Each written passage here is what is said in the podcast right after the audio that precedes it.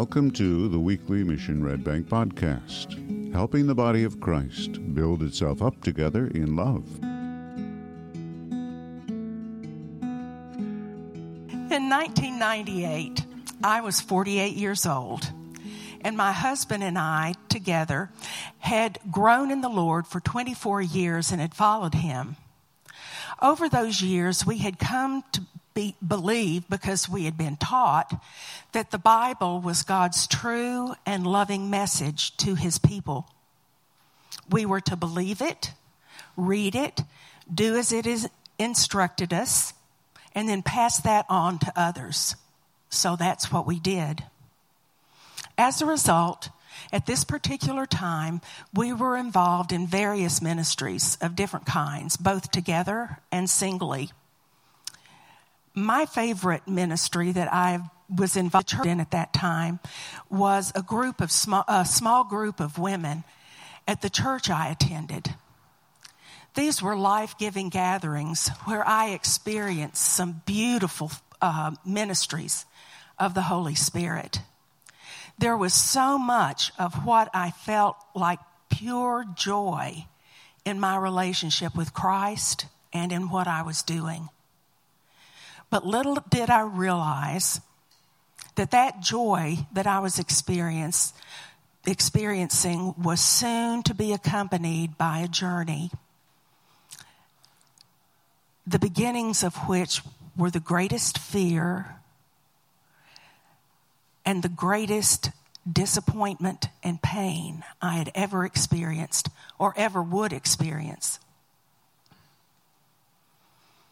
My life was going to change in ways I couldn't imagine and I couldn't uh, predict. It was a very difficult time. It began when my husband started undergoing uh, neurological tests, a battery of which ended in the um, diagnosis of early onset Alzheimer's disease or young onset Alzheimer's disease, as it's called now. He was only 50 years old. Di- that diagnosis came the same month that my mother passed away. So, as I began to try to navigate these two upheavals in my life, the time of ministering to groups and walking in that loving community began to diminish.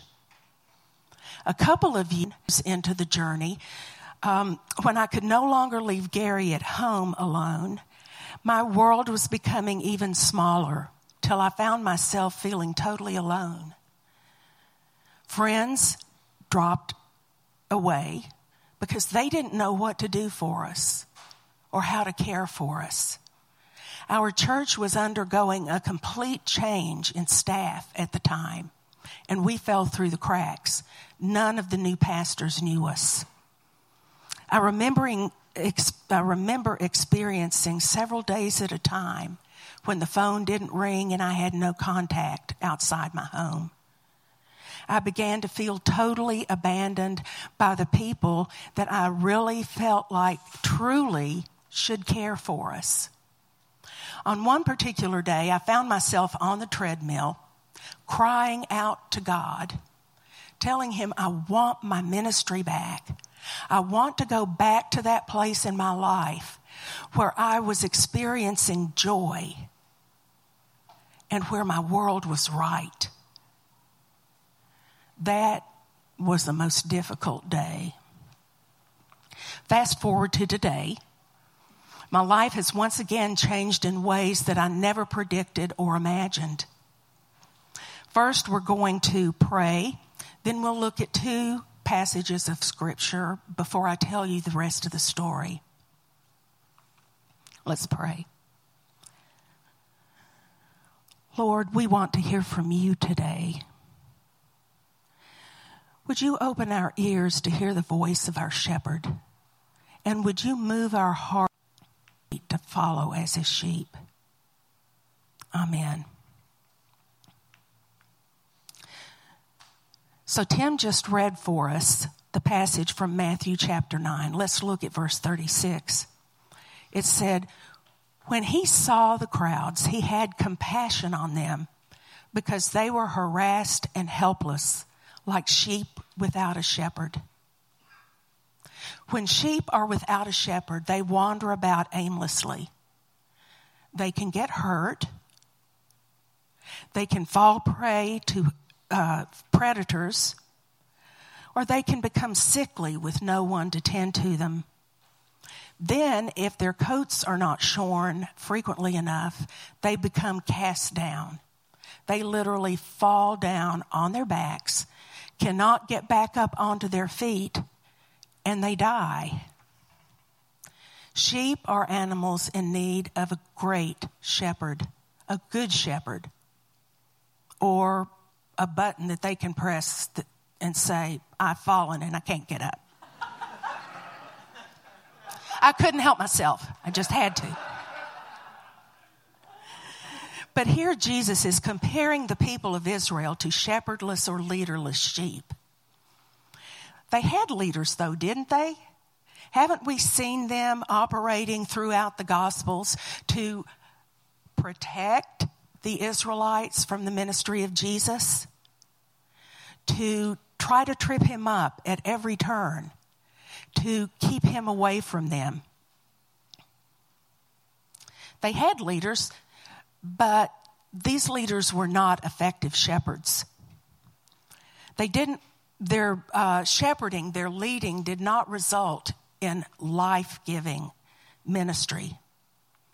The leadership or shepherding that they were experiencing was leading to their being harassed and helpless as sheep without a shepherd. Hundreds of years earlier, the prophet Ezekiel had spoken of such a time a time when Israel's leaders or shepherds were not caring for the sheep.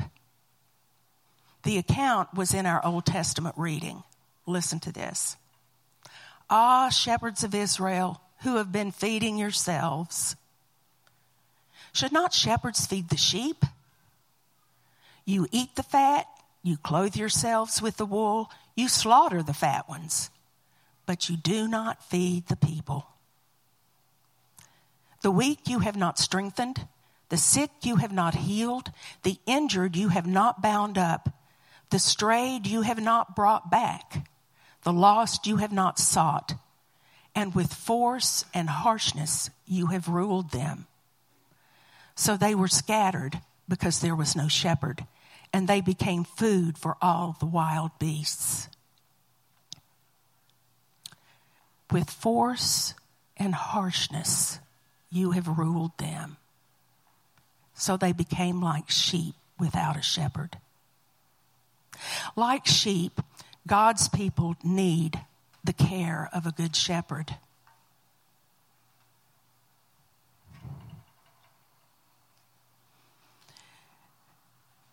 These shepherds in Israel in the time of Ezekiel were leading with selfishness with force and with harshness and neglect.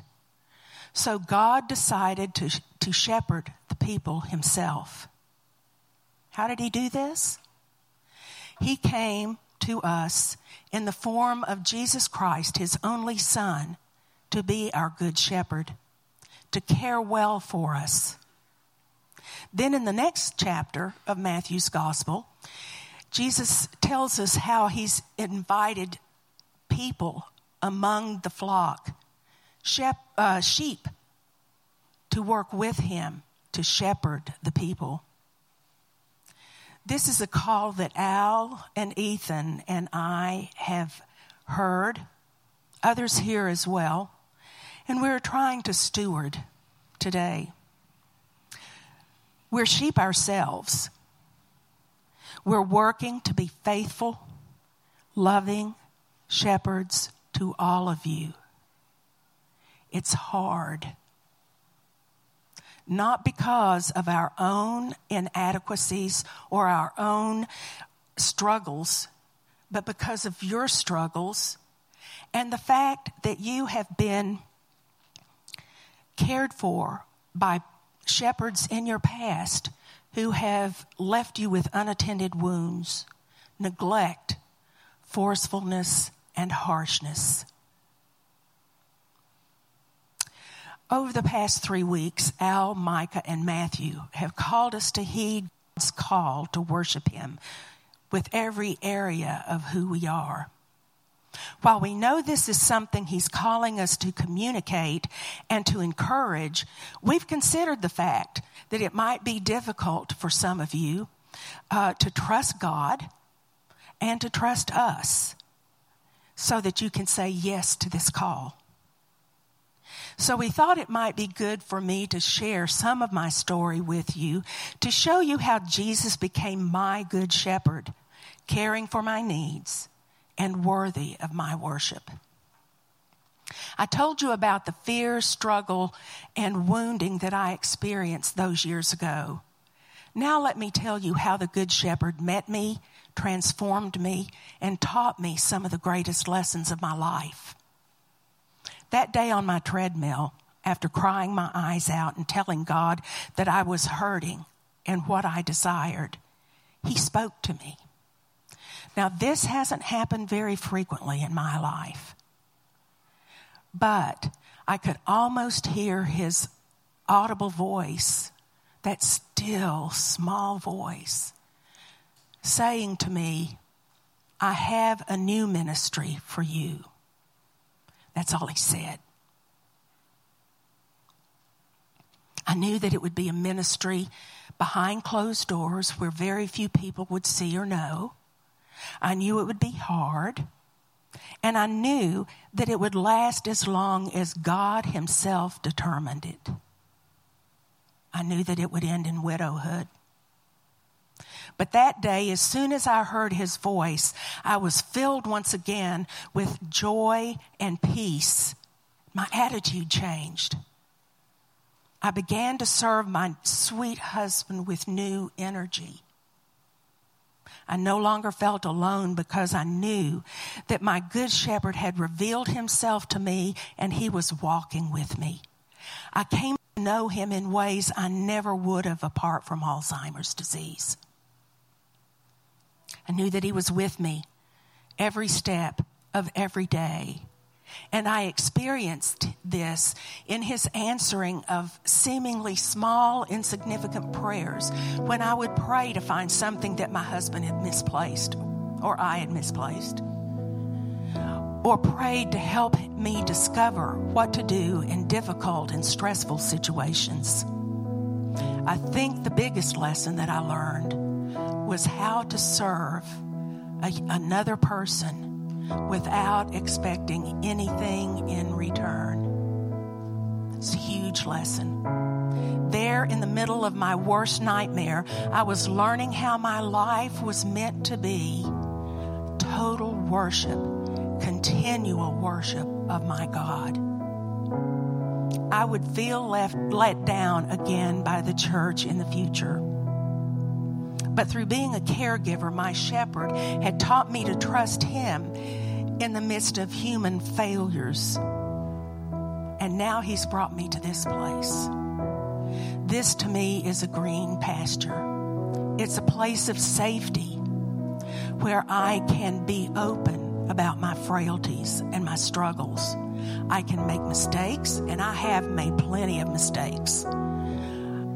I can fail in my walk with my Lord. And I can confess. And never once in the five years that I've been here have I been shamed or criticized or rejected for making human mistakes.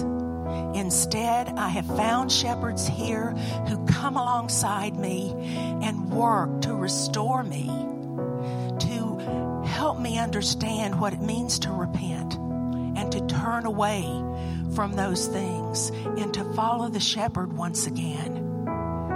You realize what a blessing this place is and how difficult it is to find a place where we can walk in freedom with our God. So, Mission Red Bank Let's heed this call to seek the Lord and worship Him with all of our lives. This is going to take time. It's not going to be easy, but it's worth it because He's worth it. begin to seek Him and His kingdom above all things and experience how He's with you every situation, every step of your day. Then come together when we gather, pray, sing, pay attention to His voice and His presence here.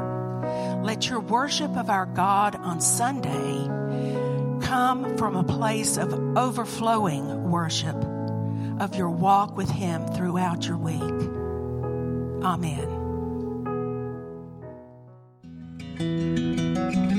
You've been listening to the Mission Red Bank podcast. Thanks for joining us. If you'd like to know more about Mission Red Bank or have questions about what you've heard today, you'll find us on Facebook. Grace and peace to you, and may God's blessings surround you.